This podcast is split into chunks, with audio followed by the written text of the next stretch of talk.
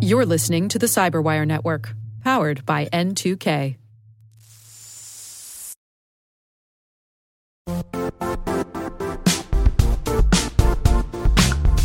The IT world used to be simpler. You only had to secure and manage environments that you controlled. Then came new technologies and new ways to work. Now, employees, apps, and networks are everywhere. This means poor visibility, security gaps, and added risk. That's why Cloudflare created the first ever connectivity cloud. Visit cloudflare.com to protect your business everywhere you do business.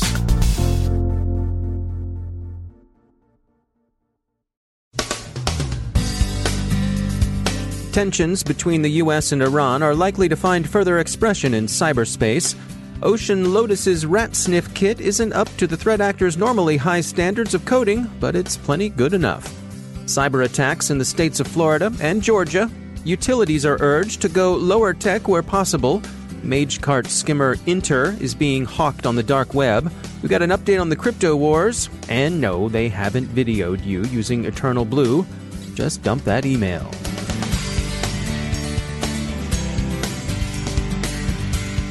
From the CyberWire studios at Data Tribe, I'm Dave Bittner with your CyberWire summary for Tuesday, July 2nd, 2019. The Washington Post surveyed experts and found that most thought the U.S. cyber attack against Iranian targets was the right call. It was non lethal, properly discriminating in that it hit clearly military targets, and sensibly proportionate as a response to Iranian attacks on shipping and a U.S. surveillance drone. Reservations the experts voiced involved concerns about escalation, the semi public way the attack was avowed, the immature state of international laws of cyber conflict, and the possibility of attack tools escaping into the wild. An Iranian response can be expected. Tehran has already said it's exceeding uranium production limits it agreed to observe, and many security experts are advising businesses in the U.S. to look to their defenses.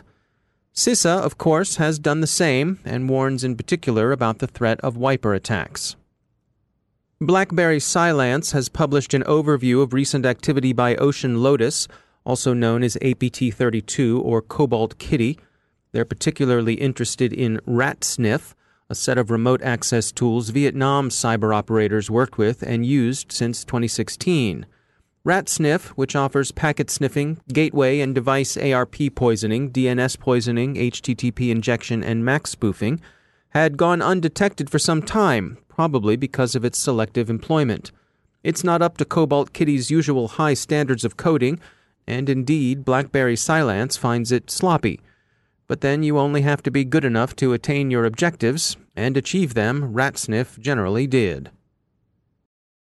Security firm Thales recently published a report titled The Changing Face of Data Security in the Federal Government. Nick Jovanovic leads the Thales Cloud Protection and Licensing U.S. federal business, and he joins us to share their findings.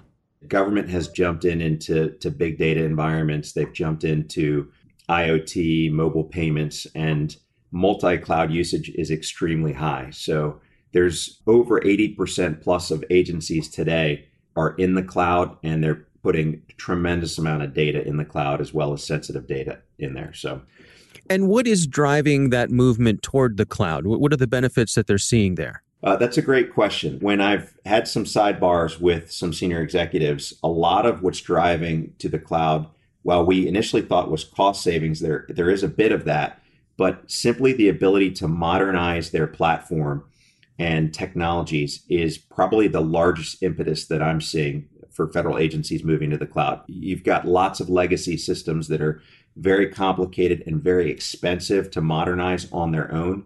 And if they migrate to the cloud, they're automatically on some of the latest technology uh, that's out there. Yeah, that's a really interesting insight. That shift allows someone else to uh, have responsibility for keeping everything up to date but it also leaves a pretty big gap in terms of responsibility around security. When you look at digital transformation, and I group cloud into digital transformation, we're looking at modernizing the environment. And it's a perfect opportunity when you're modernizing to take a look at your security best practices and make sure that, you know, when you do migrate to the cloud, you're not just putting all faith in the cloud service provider and recognizing that your information and your data uh, whether it's sensitive or not, is still your own, and you have a responsibility to protect that. It's a shared shared responsibility.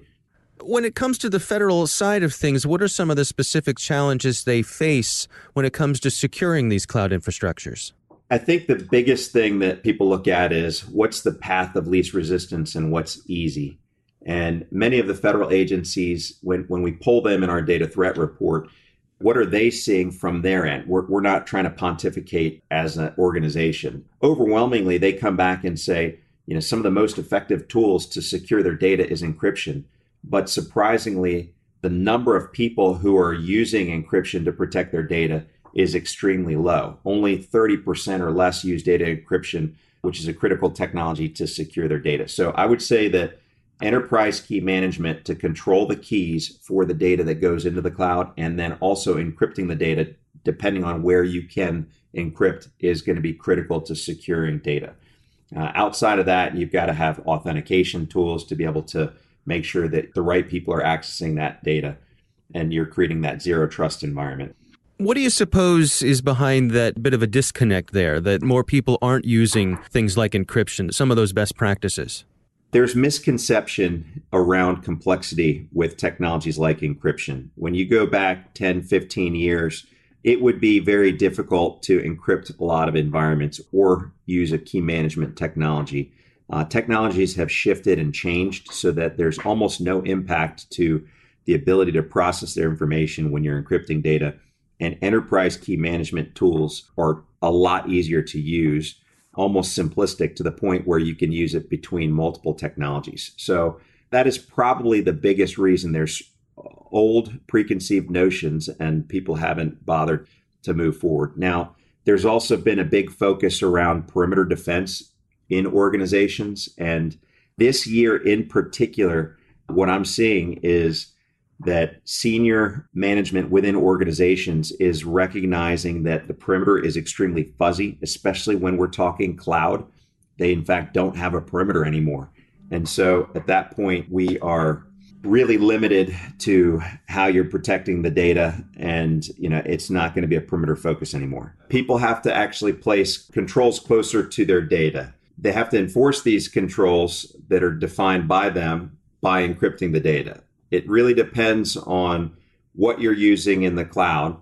If you're using infrastructure as a service, it's very easy to bring technologies like bring your own encryption, bring your own keys. And the closer you are to the data when you're encrypting, the stronger the protection will be in place. If we do that right, you're controlling your own keys, you're controlling access to the data, and then blinding any types of privileged users from the cloud standpoint from ever seeing the information. So it gives plausible deniability for the organization, for the cloud provider. It protects your environment. Now, if you're using technologies like platform as a service, then you have to look at technologies like tokenization or application layer encryption, which increases your security posture further because from ingest of your data all the way down to data at rest, you're going to be protected and encrypted using access controls. Now, if you're using software as a service, you get significant value. However, you have very little control over how that software platform is being managed and what you can do to protect your data. So you're relying on those software organizations to actually protect the information. What you really do want to do is control your keys at that point, have the ability to report around how those keys are being accessed by the software platforms, and the ability to remove access to those keys if you want to essentially crypto shred access to that information. That's Nick Jovanovic from Thales. The report is titled The Changing Face of Data Security in the Federal Government, the 2019 Thales Data Threat Report. Google has removed more than 100 apps from the Play Store after Trend Micro found 182 camera and game apps infested with adware. 111 were in Google Play, the rest were in various third party stores.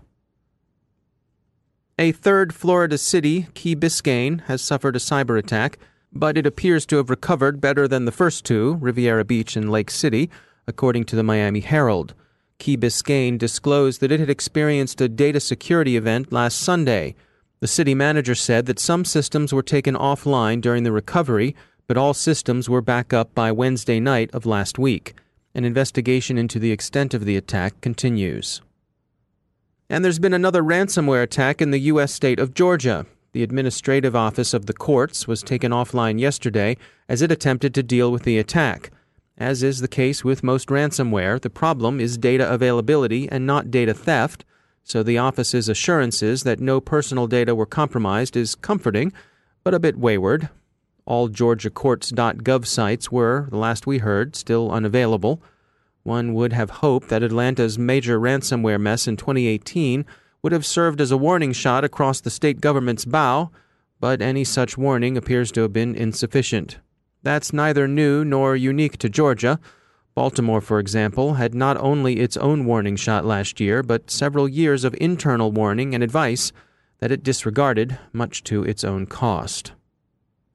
Lawmakers in the U.S. are encouraging the power distribution sector to take a technological step back in order to improve security. In a move designed to increase manual operations in the electric grid, the Senate has, with bipartisan support, passed the Securing Energy Infrastructure Act, or the SEIA. Utility Dive explains that the bill asks the Department of Energy and other agencies to look at ways to harden the electrical grid that would replace unnecessarily high tech systems with simpler solutions that are harder to hack. There's a customizable payment site skimmer up for sale. Fortinet has described a new MageCart skimmer called Inter that's selling for $1,300 in the dark web markets. The skimmer can be customized to fit different types of websites and payment vendors, and it has built in templates for 18 popular payment forms. Dark Reading notes that the skimmer's sophistication, ease of use, and wide applicability means that it will probably be seen in use by Inter's criminal customers sooner rather than later. And finally, here are some words of comfort. You probably haven't been videoed in the process of visiting a discreditable website. Extortionists claiming to have installed a Trojan via Eternal Blue infected adult sites are lying. It's a pure scam, Bleeping Computer says. Just delete the emails and go on with your life. A little sadder, maybe a little wiser or at least a little more careful where you wander online.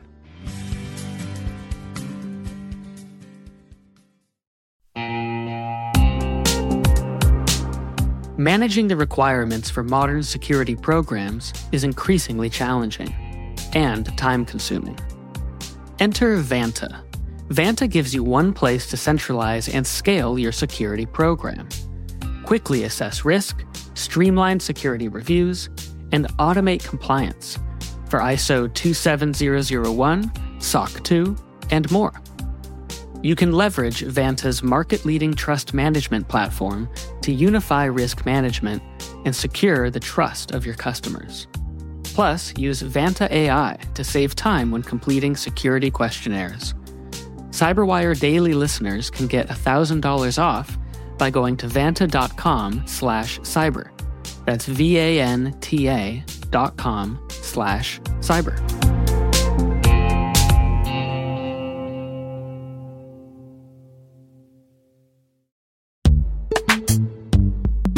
In the dynamic world of enterprise security, identity architects and IT leaders face a major challenge. Growth by repeated acquisitions multiplies the complexity of everything multiple IDPs, MFA providers, policy engines that all need to coexist. This can lead to fragmented user identities and policies that create security vulnerabilities and add access friction. Strata Identity solves this. Now you can decommission unneeded IDPs and consolidate the ones you'd like to keep without rewriting apps or disrupting users, engineers, and app owners. Plus, Strata's modular architecture makes it easy to integrate with any identity provider without manual maintenance and coding. Join the ranks of cybersecurity leaders using identity orchestration. Visit strata.io slash cyberwire, share your top identity security priorities, and receive a pair of complimentary AirPods Pro. Offer valid for organizations with over 5,000 employees. Step into a new era of identity management at strata.io slash cyberwire.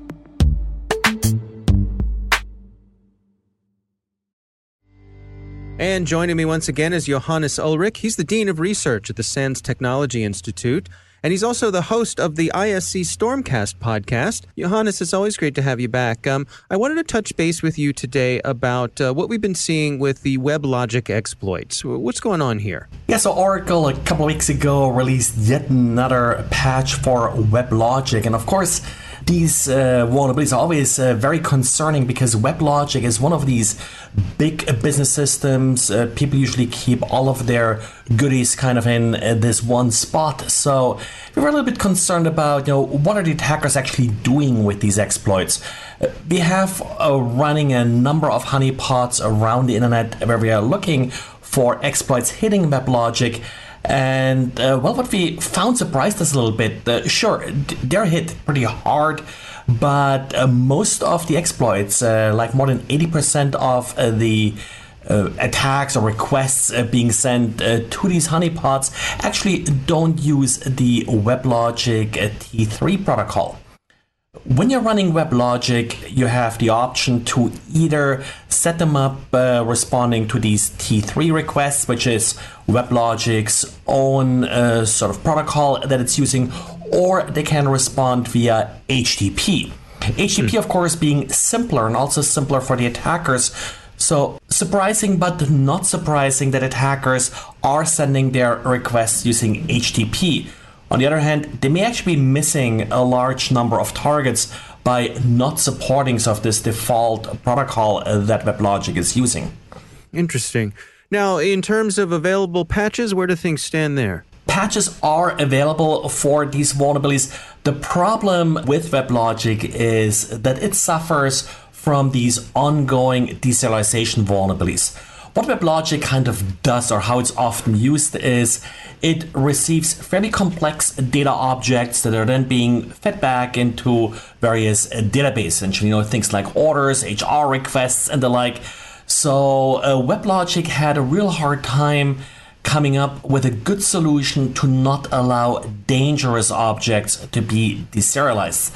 What I have been doing over the last couple of years is essentially building a blacklist. And we all know blacklists are sort of fundamentally flawed, that you're always going to miss yet another way to sort of send a dangerous object to WebLogic. And as a result, also writing these exploits has been very easy. And just that last vulnerability was actually found after it was already exploited in the wild.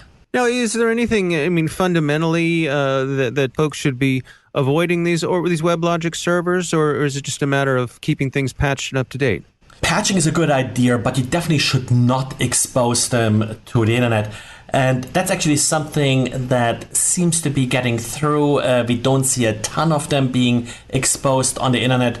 And the one blind spot we really have with our honeypots here is how are these WebLogic uh, servers being exploited once the attacker is inside your network? Uh, because that's where you may have less defenses, where you may expose, you really have to expose these WebLogic servers internally.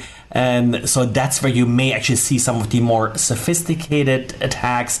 If you do see a crypto coin miner running on one of these WebLogic servers, by all means, make sure that you don't just remove the crypto coin miner, but be aware there may be other things that are also sitting on that WebLogic server, even if we didn't see them in our honeypots, which of course now may easily be detected uh, by some of the more sophisticated attackers. All right. Well, Johannes Ulrich, thanks for joining us. Thank you.